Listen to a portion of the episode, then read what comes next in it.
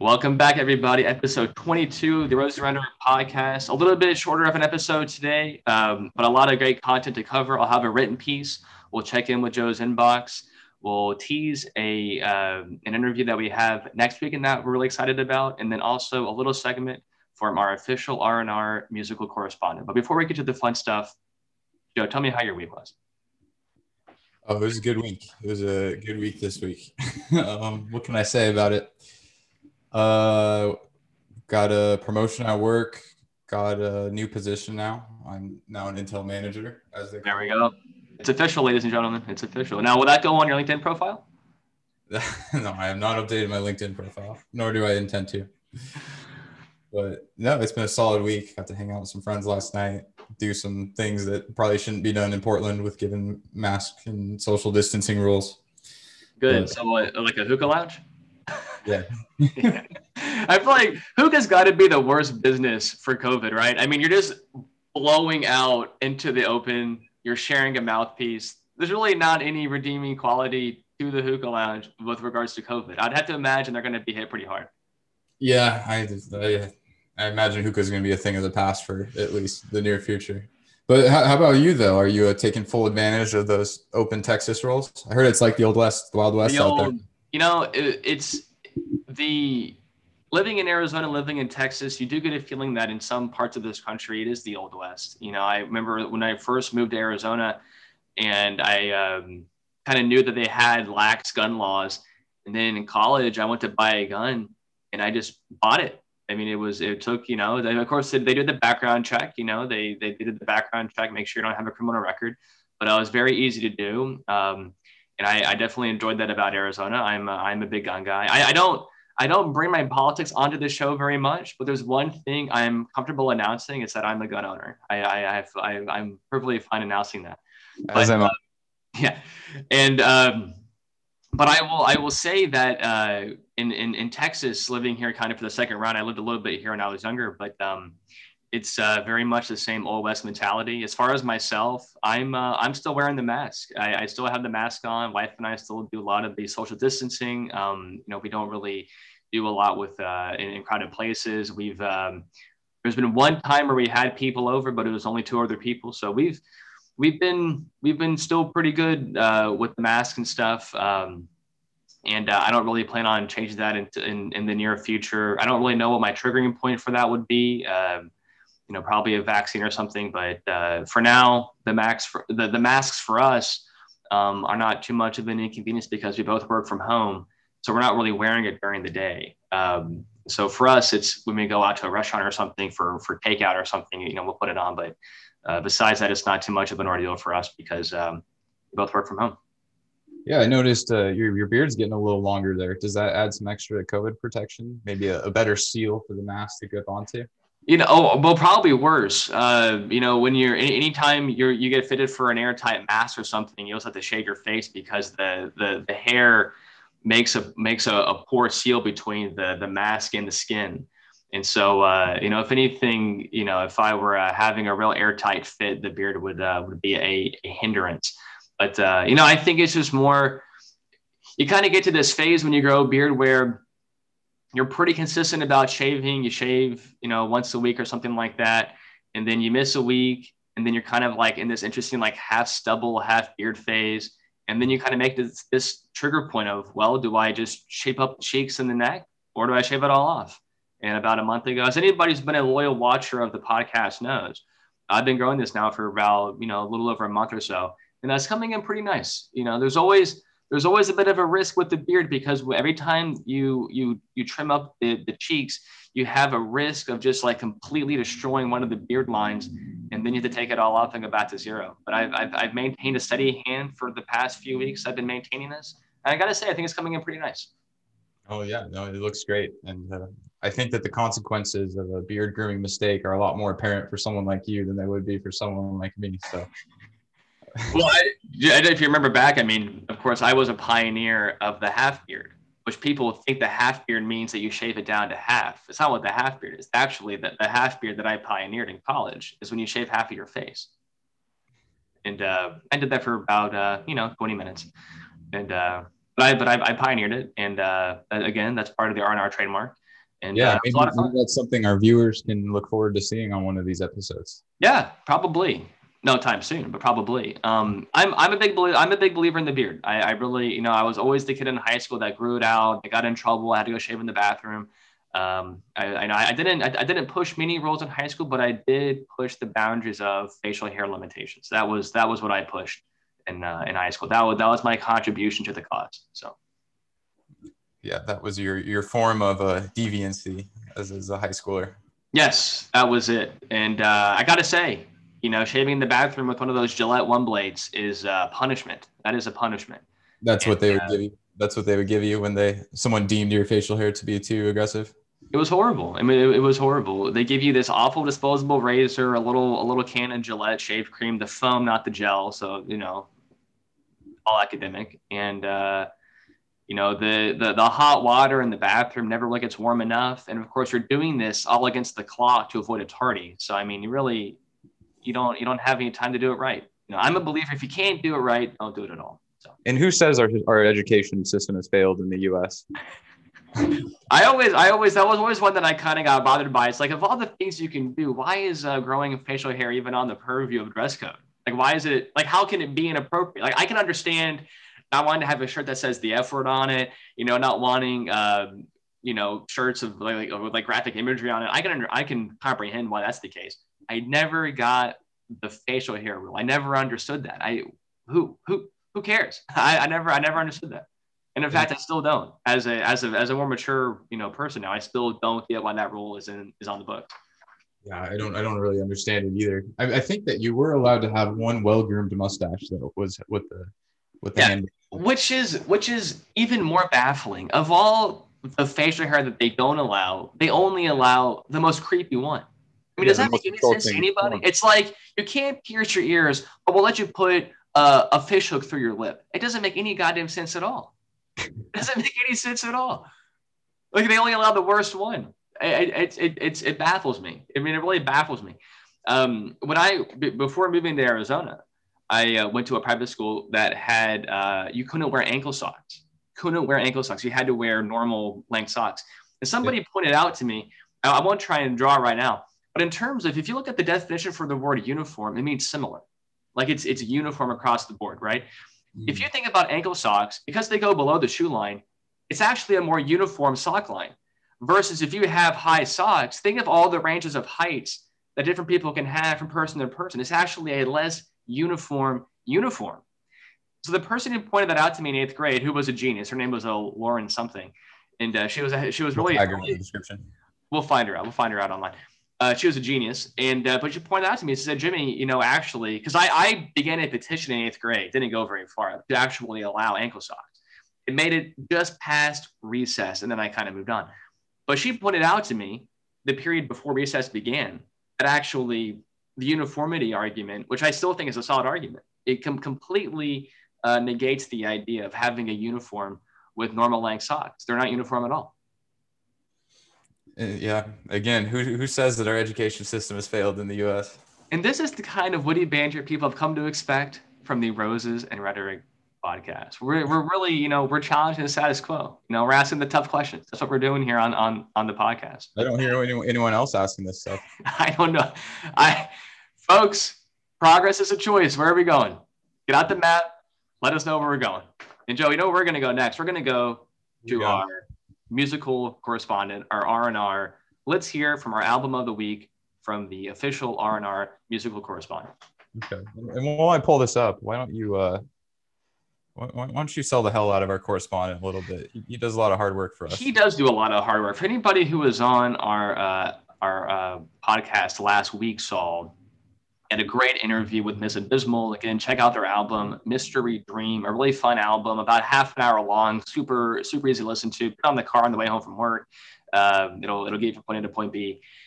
Our correspondent came through with a description for that song but I, I, I honestly think was professional level. Now, of course, we expect that on the R&R podcast. We expect pro level, but nonetheless, it is always important to reward good work when it is delivered. And I was so blown away by the quality of that work.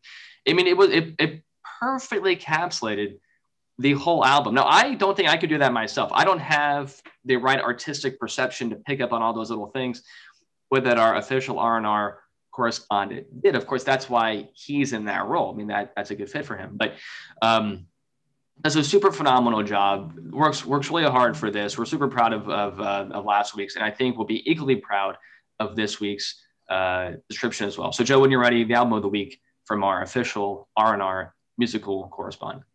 Yeah, I was gonna say if you enjoyed last week's, just wait for this one. Just wait for Here this. One. Okay, so the album of this week is called Rome by Danger Mouse and Daniel Luppi. And here's the notes. And this this is actually especially relevant because we were just talking about the Western themes of Texas. There we go. So the notes are spaghetti Western. Jack White is bizarre but committed, and I like that about him. Norah Jones's voice is fucking sexy late, um, lyrically vague, strings sound grand, vignettes, cinematic. The background vocals create a certain gravity or heavy sound, simply sounds like a Western film. Review I'm a sucker for Westerns, whether it be High Plains Drifter, The Hateful Eight, Maverick, The Ballad of Buster Scruggs, or even Westworld with Yul Brynner just walking around as a sinister robot cowboy. I'm all in. There is something about the expansive freedom and the lawlessness of the Old West that is captivating. That brings us to Rome. Released in 2011 by Danger Mouse and Dan- Danielle Luppi, Rome is a concept album inspired by the classic spaghetti western. What Danger Mouse and Daniel Luppi set out to create was the score to a spaghetti western, just without the film. When you listen to Rome, with that in mind, the album is an absolute triumph. To put it simply, Rome is a stunningly beautiful album. The first track, Theme of Rome, begins with a soft drum making way for a cool guitar. Sweeping strings, sweeping strings, spectral vocals, and a soulful organ in the background. It sets the stage for being out in the West and paves the way for the drama that lies ahead. Next is The Rose with the Broken Neck, which features Jack White and brings in the leitmotif, or rather the reoccurring musical idea of the album. Norah Jones is also featured throughout Rome, and the juxtaposition of her sultry voice alongside Jack White's eerie sound works so incredibly well. Overall, the lyrics on this album are relatively generic, but it allows the listener to fill in the would be visuals to the score as they please. Sonically, this album can take you to any number of places, such as a small mining town in the Rockies, the sagebrush filled high desert, a deep canyon lined with cottonwoods, the snowy peaks of the Sierra Nevadas, or the sizzling Sonoran Desert. Rome simply creates a gorgeous backdrop for the West.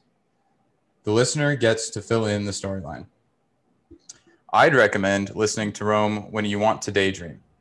If you're driving, cooking dinner, going for a walkabout, or even working on a spreadsheet. Rome can transform the mundane into the epic. Wow. Whew, that's sad. That's like a mic drop moment right there. That is hot, hot, piping, piping hot, as the saying goes, Joe. Piping hot. Another wonderful uh, uh, expose by our official R&R musical correspondent. Album name is Rome. And Joe, give us the artist of the album one more time. Yeah, Danger Mouse and Danielle Luppi, L U P P I. Excellent. Well, we'll be tagging them all below, people. You know how this works. Check the YouTube description below. We'll put links to the to the uh, to the album. You know, Spotify, Amazon. It's really important to to support these artists that are putting out these great works. Um, and again, another big round of applause for our uh, another wonderful piece from the R and R musical correspondent. I'm looking forward to listening to that album. I, I had a bit of a hectic week, so I, I did not have a chance to listen to it, but I will listen to it today, and uh, I'm looking forward to it based off of that description. So yeah. I will I will I'll put that on today's agenda. I know we got to move to the next segment, but I just want to say that I I listened to this album probably uh, a dozen times or so this week. And I was doing a lot of those things that he recommended, just walking around, just doing anything. It's like an anytime album you can play anywhere. Yeah. And once reading this review and hearing that, I, I just read that word spaghetti western. Spaghetti Western. My mind just was like, wow, like how how did I not see this the first 12 times I listened to it? So, I I just read this review. I, I, look forward to listening again, having this review in mind now.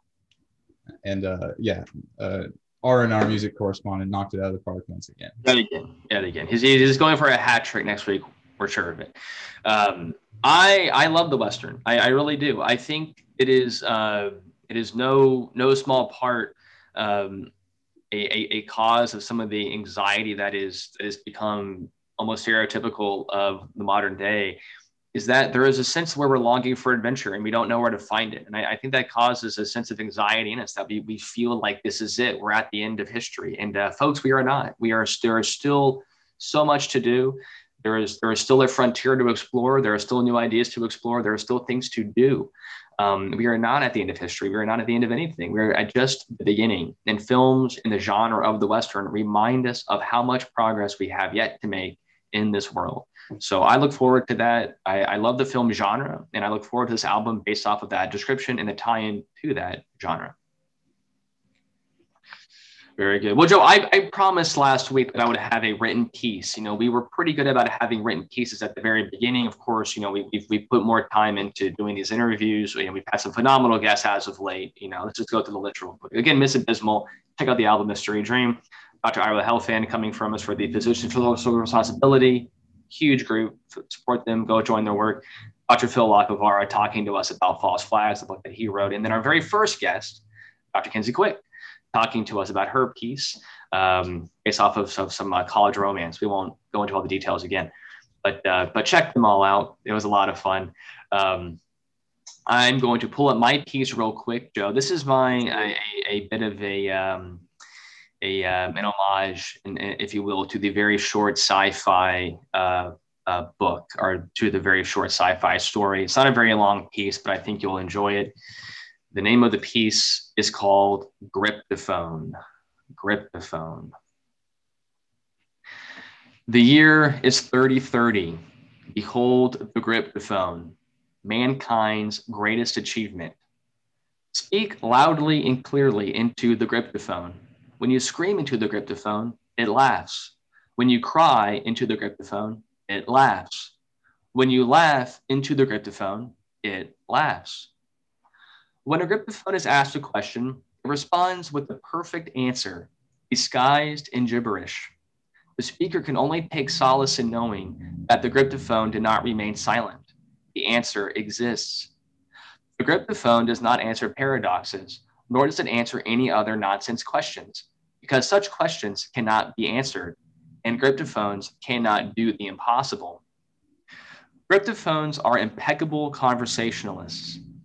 Grip-the-Phones always have an interesting question to ask, and many people enjoy being the center of attention when a Grip-the-Phone is present. But be careful. You cannot lie to a Grip-the-Phone. It is a rule. Grip-the-Phones will not speak to one another. Grip-the-Phones prefer to work alone. Grip-the-Phones were a sensation at first, but now they rarely find much use. Most Grip-the-Phones wind up in the garbage, or they heckle walker-bys with insightful questions. Before a Grip-the-Phone dies, it says its final words, and after a Grip-the-Phone dies, it cannot be brought back to life. Some people wonder if there is an afterlife for the Grip-the-Phones. Some people have even asked the Grip-the-Phones this question. But of course, the people could not understand the answer. We only know that the answer exists. Wow, very good. Thank you, thank you, thank you. I uh, I'm dedicating that piece to one of our Twitter followers whose uh, handle is uh, at space boyfriend. Um, he, he asked a funny question on Twitter the other day. He says, "Does anybody?" either he asked or he was or he was responding to it. But um, the the question was, "Does anybody write the title of their works before writing the work itself?" And I said, "I do that all the time. I do that all the time." And I did. I did that for for this one. So the the name of, of the piece is Griptaphone, spelled G R I P T A P H O N E, and it came from me imagining a, a rock star gripping a microphone. So that's Griptaphone. And um, so anyways, I thought of that word phone, and then I thought, how can I build a story around this thing? And this is what this is what came out of it. So um, a really short piece, but I really enjoyed it. I, it was a fun writing project this week, and uh, there you have it, folks. Griptaphones, and we'll be posting that on our website as well. So check it out there also. Incredible. Yeah. Thank you. Thank you. Thank you. Um, so I know we got to wrap up, but speaking of some of our, our our listeners and some of our fan mail that we've been getting, there was a small request made this week to cover something. So a small request in Joe's inbox to cover specifically the Kanye West and Kim Kardashian situation. Yes, yes, yes. As I started to research the situation, because I didn't know much about it, hmm. uh, I did learn and I did realize that there's not one iota of my being that cares about this situation. so, yeah, that's funny. Me either. so I'm gonna have to make a, a little apology here to uh, to our listener. I think you know who you are. That uh, we will we will not be covering that. Although I will say that the world would be a much more interesting place if single Kanye had become president by some by some feat. By some feat, you know, it, this reminds me. We're I, keep on teasing this as as a theme for the podcast, but the idea of um, of scapegoating and about how society kind of like sacrifices people for its own for the sake of society.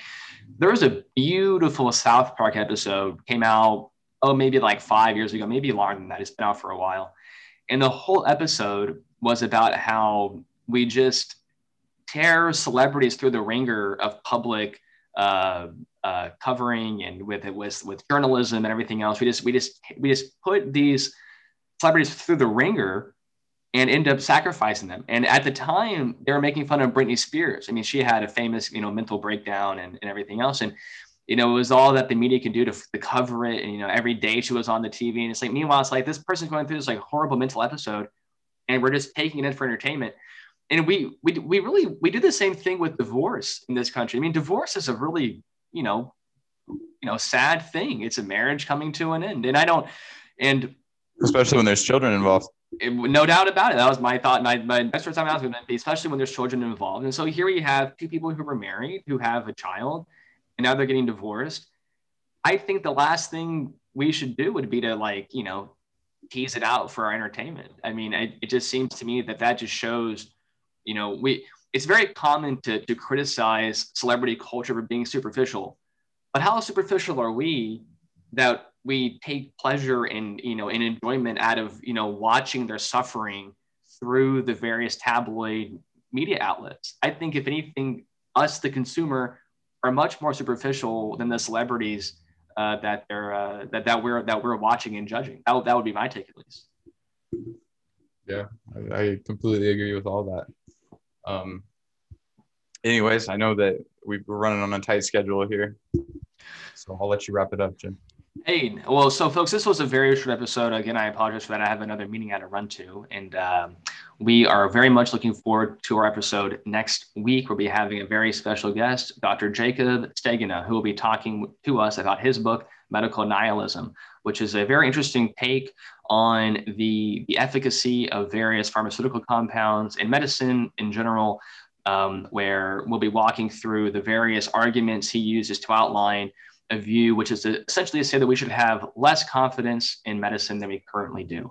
Uh, it was a very fun read. I enjoyed it. It was uh, very interesting, and it would be a pleasure to have him on the podcast. But um, unfortunately, we do have to wrap things up for this episode. So I'll be signing off uh, for myself and for Joseph. Hopefully, you enjoyed this episode today. A lot of fun things were covered. Um, again, dedicated that piece to, uh, to, to Space Cowboy. I hope I'm getting that handle right.